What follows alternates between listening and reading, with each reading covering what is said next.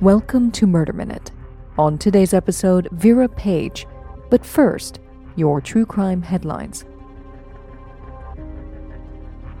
After thirty-five years of being known only as John Doe, a victim in a Florida cold case has been identified by his belt buckle. On January twenty-third, nineteen eighty-five, the body of an adult male, a victim of a murder, was found in the area of West Klondike Road and Wild Lake Boulevard. Authorities did not find an I D on the body, which could have been lying there for months, possibly more than a year, before his remains were found. The Escambia County Sheriff's Office released details about the victim's location and other identifying factors to the public. There was little to go on but the initials inscribed on the man's belt, W T. Years passed, but no one came forward to identify the body, and no tips came in.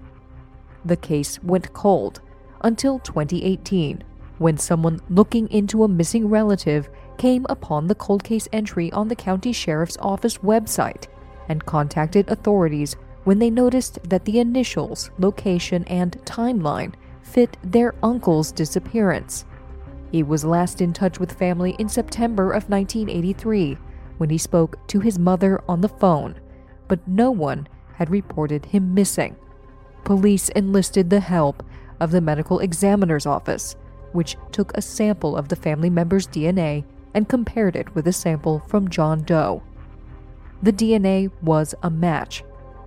The victim has now been identified as forty-nine-year-old William Ernest Thompson. The investigation into his murder has been reopened. A Tennessee man has been charged in connection with the fatal shooting of a father by his three-year-old daughter in a car in Memphis. twenty-six-year-old Alante Jones has been charged with reckless homicide and unlawful possession of a weapon.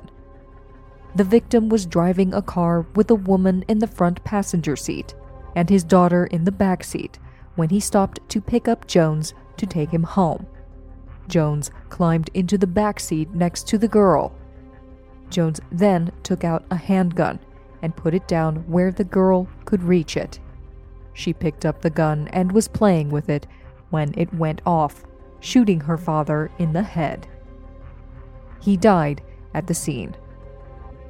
Jones was heard and seen on surveillance footage apologizing for his role in the victim's death, according to police.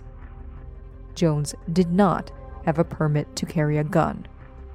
His arraignment is scheduled for Friday. In Columbus, Ohio, a man shot and killed a woman in her apartment and then took his own life. Police were sent to the residence at nine thirty a.m. on Sunday morning by family members concerned about the welfare of fifty-three-year-old Kimberly Thomas. Police and emergency medical personnel entered the unit and found Thomas and a fifty-four-year-old male who were both pronounced dead at ten seventeen a.m. Police said that the preliminary information indicates that the fifty-four-year-old man shot and killed Thomas before taking his own life. His name is being withheld pending notification of his next of kin. Those are your true crime headlines. Up next, Vera Page. But first, a quick break. I'm always looking for the best, clean nutrition to help me stay healthy, active, and feeling my best. And it can be challenging to stick to good habits in twenty twenty. That's why I'm so happy that I found Orgain. Orgain has all kinds of organic products to fit my active lifestyle and keep me moving, like nutrition shakes, protein powders, meal powders, bars, all full of organic vitamins and minerals that taste delicious and provide maximum nutrition. This is a game changer. I've been using Orgain's collagen peptide powder to keep my hair, skin, and nails youthful and healthy. Because one thing that Orgain and I agree on is that neither of us use fillers. Orgain promises never to use artificial ingredients, preservatives, or G M Os. Just good, clean nutrition. Plus, Orgain ships right to your door, and you can set up recurring deliveries to get your favorite products delivered for free. Thanks to Orgain, I finally found the best clean products to help keep me healthy and maximize my nutrition. And right now, you can save twenty percent off your first order. Plus, when you subscribe, you can save even more. Go to try orgain dot com slash minute fifty. That's T R Y O R G A I N dot com slash minute five zero for twenty percent off your first order, plus extra savings when you subscribe. That's try orgain dot com slash minute fifty. Is there something interfering with your happiness or preventing you from achieving your goals? In difficult times, it can be difficult to cope. So if you've been thinking about talking to someone, it's time to get BetterHelp. BetterHelp is not a crisis line, and it's not self-help. BetterHelp is professional counseling done securely online. BetterHelp will assess your needs and match you with your own licensed professional therapist so that you can start communicating in under forty-eight hours. They have a broad range of expertise available, and the service is available for clients worldwide. Just log into your account anytime and send a message to your counselor. You'll get timely and thoughtful responses. Plus, you can schedule weekly video or phone sessions so that you don't ever have to sit in a waiting room. BetterHelp is committed to facilitating great therapeutic matches, so they make it easy and free to change your counselor if you need to. Plus, it's more affordable than traditional offline counseling, and financial aid is available. BetterHelp wants you to start living a happier life today. Just visit their website and read the testimonials posted daily. Like this one, written by a BetterHelp user after counseling with Doctor Denise Finney for two weeks. Doctor Finney is very accessible and takes time to really listen to what's bothering you and provides helpful coping strategies. She's a wonderful therapist. Visit betterhelp.com slash murderminute, that's B E T T E R H E L P, and join the over one million people who have taken charge of their mental health with the help of an experienced professional. In fact, so many people have been using BetterHelp that they're recruiting additional counselors in all fifty states.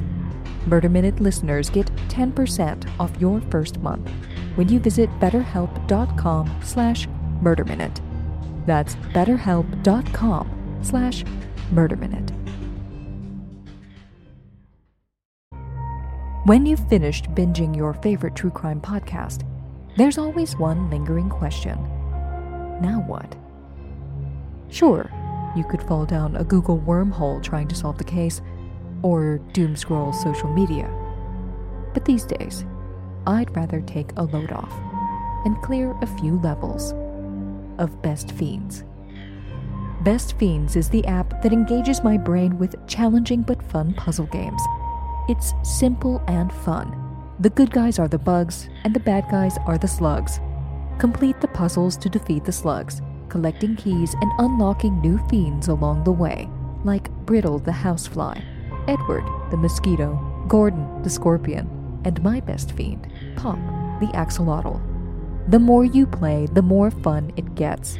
I'm on level one hundred sixty-seven, and with new monthly updates, themed challenges, and holiday puzzles, there's always one more level, and the adventure never gets old. This is my pandemic must-play. So the next time you need a break from the news cycle or run out of shows to binge-watch, download Best Fiends free. You might find yourself wondering how you ever found time for a dull moment before. Best Fiends has thousands of levels already. It's hours of fun at your fingertips and can even be played offline. This game has one hundred million downloads and tons of five-star reviews for a reason. Download Best Fiends free on the Apple App Store or Google Play. That's friends without the R. Best Fiends.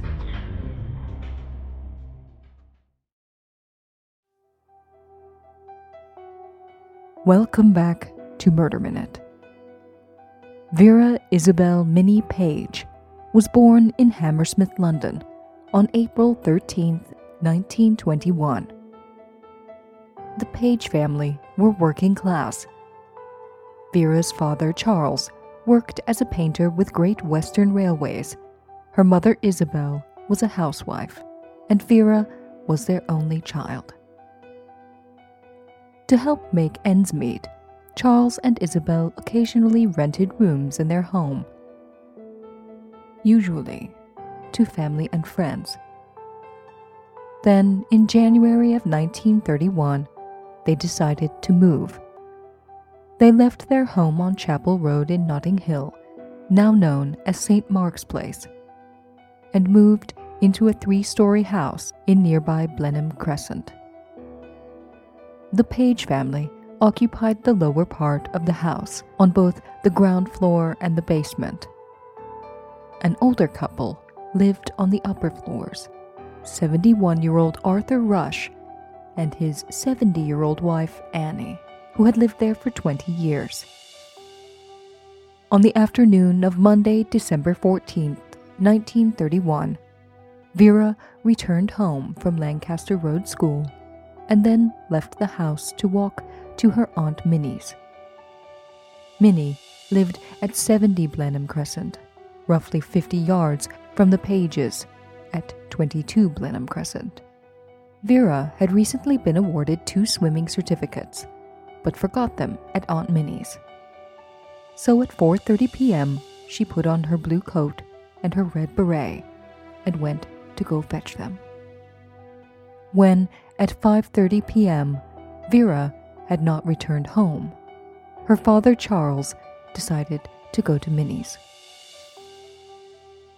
But Vera wasn't there. Minnie said that Vera had come by to pick up the certificates, but left at approximately four forty-five p.m., saying that she wanted to get home in time for dinner. Charles went round the houses of Vera's friends looking for her and the homes of other relatives, but Vera was nowhere to be found. At ten forty-five p.m., Charles went to Notting Hill Police Station and reported his daughter missing. Friends, family, and neighbors searched through the night and into the next morning. On Tuesday, December fifteenth, Vera's description was circulated among police, and the local news media were notified of the little girl's disappearance. It appeared that Vera had not headed directly home as planned. A school friend came forward, who said that sometime between five and six p.m., she spoke to Vera outside the chemist shop at the corner of Blenheim Crescent and Portobello Road. It was almost Christmas, and Vera told her friend that she wanted to purchase the soaps displayed in the window as a gift for her parents. They were shaped like dominoes. Vera's friend remembered that Vera was holding a large envelope, which her Aunt Minnie confirmed would have held the swimming certificates. When her friend walked away, Vera was still standing in front of the shop window. It was the last verifiable sighting of Vera Page alive. At around nine fifty a.m. on Wednesday, December sixteenth, nineteen thirty-one, a milkman, Joseph Smith, was performing his rounds near Holland Park when he noticed something in the bushes in front of eighty-nine Addison Road. "The moment I stepped into the garden, I saw the body," he said. The child was laying on her right side, and the lapel of her coat almost covered her face. She looked as if she was lying asleep under the bushes, except that her face was like marble. I told the cook at the house, and then went out and found a policeman. Vera's remains had been disposed of hastily, and her killer had made little attempt to conceal the child, apart from throwing a few handfuls of dirt and leaves on her body. A pathologist, Sir Bernard Spilsbury, concluded that Vera had been raped, then strangled to death, shortly after the last confirmed sighting of her alive, on the night of her disappearance. It had been approximately forty hours since Vera disappeared, yet her body wasn't rigid, and decomposition was relatively advanced. She had been dead for over twenty-four hours. This led investigators to believe that her body must have been kept someplace fairly warm.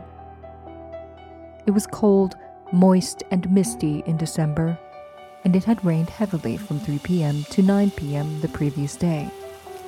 But Vera's clothing was mostly dry and was wet only where her body had touched the ground in the garden.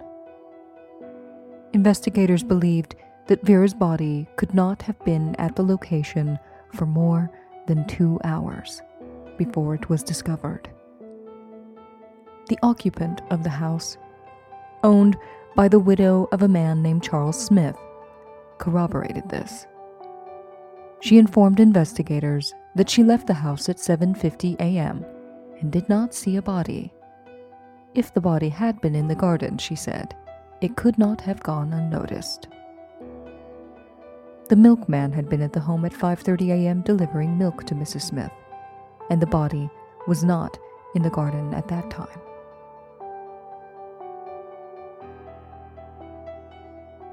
When Vera was found, she was missing her red beret. Her body was superficially bruised, and she had a welt mark on her neck that appeared to have been inflicted by a ligature after death. A worn section of an ammonia-stained finger bandage was found stuck against the inner elbow of her right arm, which most likely came off the killer's hand as he disposed of her body. Candle wax was splattered on Vera's right shoulder and on her coat, and soot and coal dust were smeared on her face. This led investigators to conclude that Vera's body had most likely been hidden in either a coal shed or a cellar, one with no electricity. Some two hundred detectives were assigned to the investigation. Police went door to door throughout the vicinity of her disappearance and the area that her body was discovered. Over one thousand people were formally questioned. Several thousand witness statements were obtained by police, and the media appealed to the public for anyone with information to come forward. "She was our only little girl," Charles Page said. "A fine little lass, and I could not imagine anyone wanting to do her harm. She was full of fun and life, and was the joy of our hearts. Vera was a shy, well-behaved child who had never spent a night away from home and had been warned never to talk to strangers." Investigators believed that she was most likely abducted by someone she knew and trusted. On December seventeenth, a woman living close to Addison Road named Kathleen Short walked into Notting Hill Police Station. She was holding a child's red beret. She told police that she'd found the hat at approximately nine thirty p.m. the previous evening, quite close to where Vera had last been seen alive. Charles and Isabel Page identified the beret as belonging to their daughter. The woman also told police that near where she found the red beret, she'd also found sections of torn paper, which she had picked up and thrown away, possibly Vera's swimming certificates. She also found a a section of candle, which she used and then also discarded. Another eyewitness said that on the morning that Vera's body was discovered, they noticed that a door to a coal shed close to Addison Road, which was always closed and locked, had been left ajar. The coal shed had no electricity. But one witness, Missus Margaret Key, may have actually seen the killer disposing of Vera's body. She told investigators that on the morning of December sixteenth, at approximately six forty a.m., she had observed a man pushing a wheelbarrow in the direction of Addison Road. Inside the wheelbarrow appeared to be a large bundle, covered with a distinctive red tablecloth with a knitted fringe. Her physical description fit that of a local man, forty-one-year-old Percy Orlando Rush. Percy was the oldest son of Arthur and Annie Rush, who lived upstairs from the Page family at twenty-two Blenheim Crescent. He and his wife now lived at nearby Talbot Road, but Percy had once lived at the house on Blenheim Crescent. In fact, he still had a key, and he visited frequently, usually on Mondays. Percy Rush had served in World War One. Then, in nineteen twenty-three, he was convicted of indecent exposure and served one month in prison. In nineteen twenty-seven, he did it again. In nineteen twenty-nine, he began work as a flannel washer at Whiteley's Laundry, where he came into contact with ammonia on almost a daily basis. In June of nineteen thirty-one, Percy exposed himself to two school-age children. The local paper described him as, quote, behaving indecently with intent to insult females. On December eighteenth, Percy Rush was brought in for questioning. I knew Vera Page, he admitted. She was a pretty sweet little kid. I liked her. I always looked upon her as a nice little girl. I have never given her sweets, money, or toys. I have seen her playing in the streets outside her own home. I last saw her about three weeks ago. Percy had a small injury on the little finger on his left hand. He said that he injured his finger at work on December ninth, and at first made a rough bandage for the wound.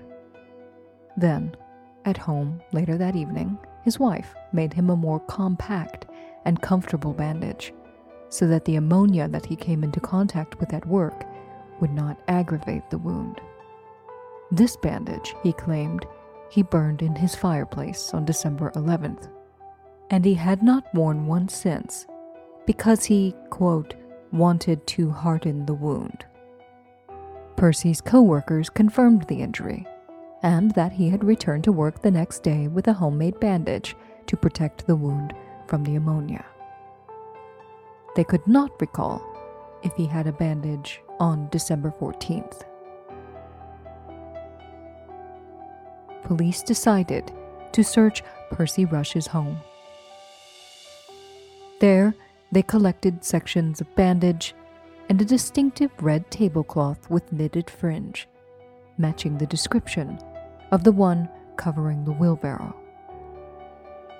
Candle wax from Vera's body was matched to the candles found in Percy's home. The same candle wax was found on his overcoat, as well as coal dust and semen. The ammonia-soaked bandage found on Vera's body, however, didn't appear to quite match the bandages found in Percy's home. A Notting Hill superintendent, George Cornish, would later state that during their initial interrogation of Percy Rush, they had made a mistake. when Percy had simply been one of several potential suspects, officers had informed him of the finger bandage found at the crime scene.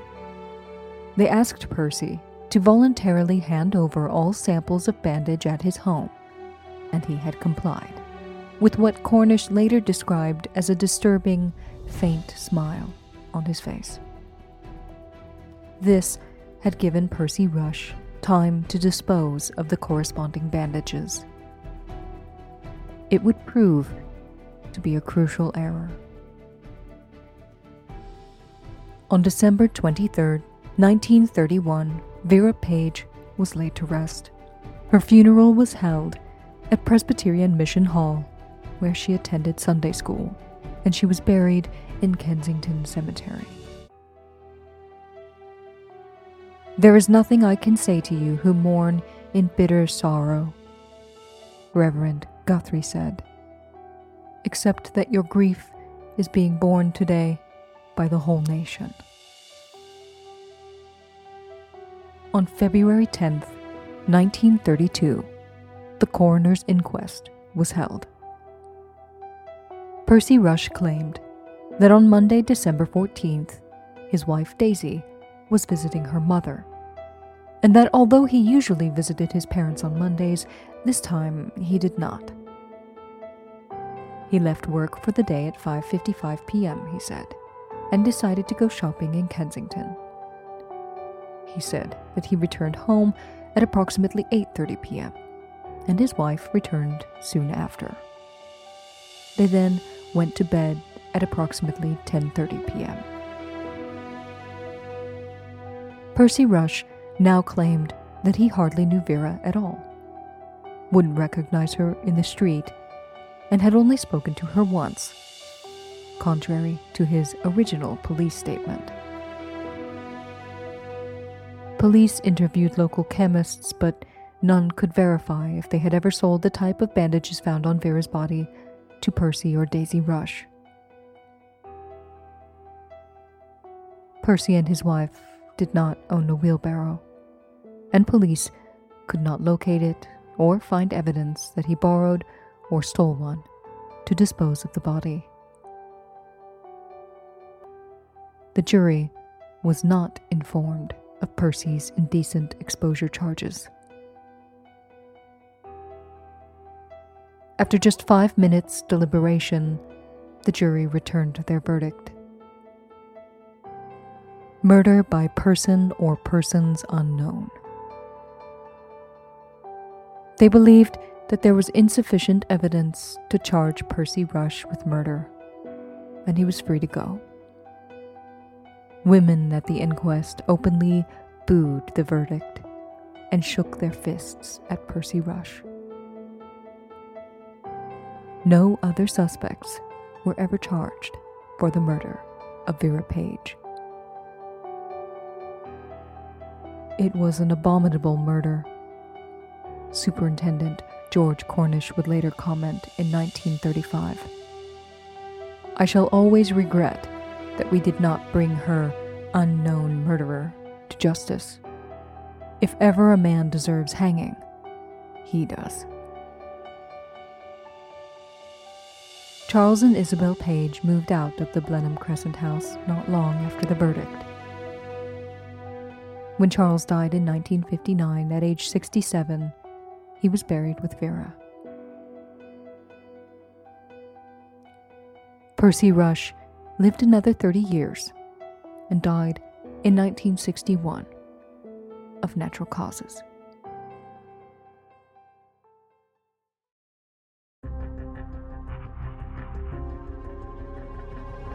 This has been Murder Minute. For true crime anytime, download the Murder Minute app or follow us on Instagram at Murder Minute.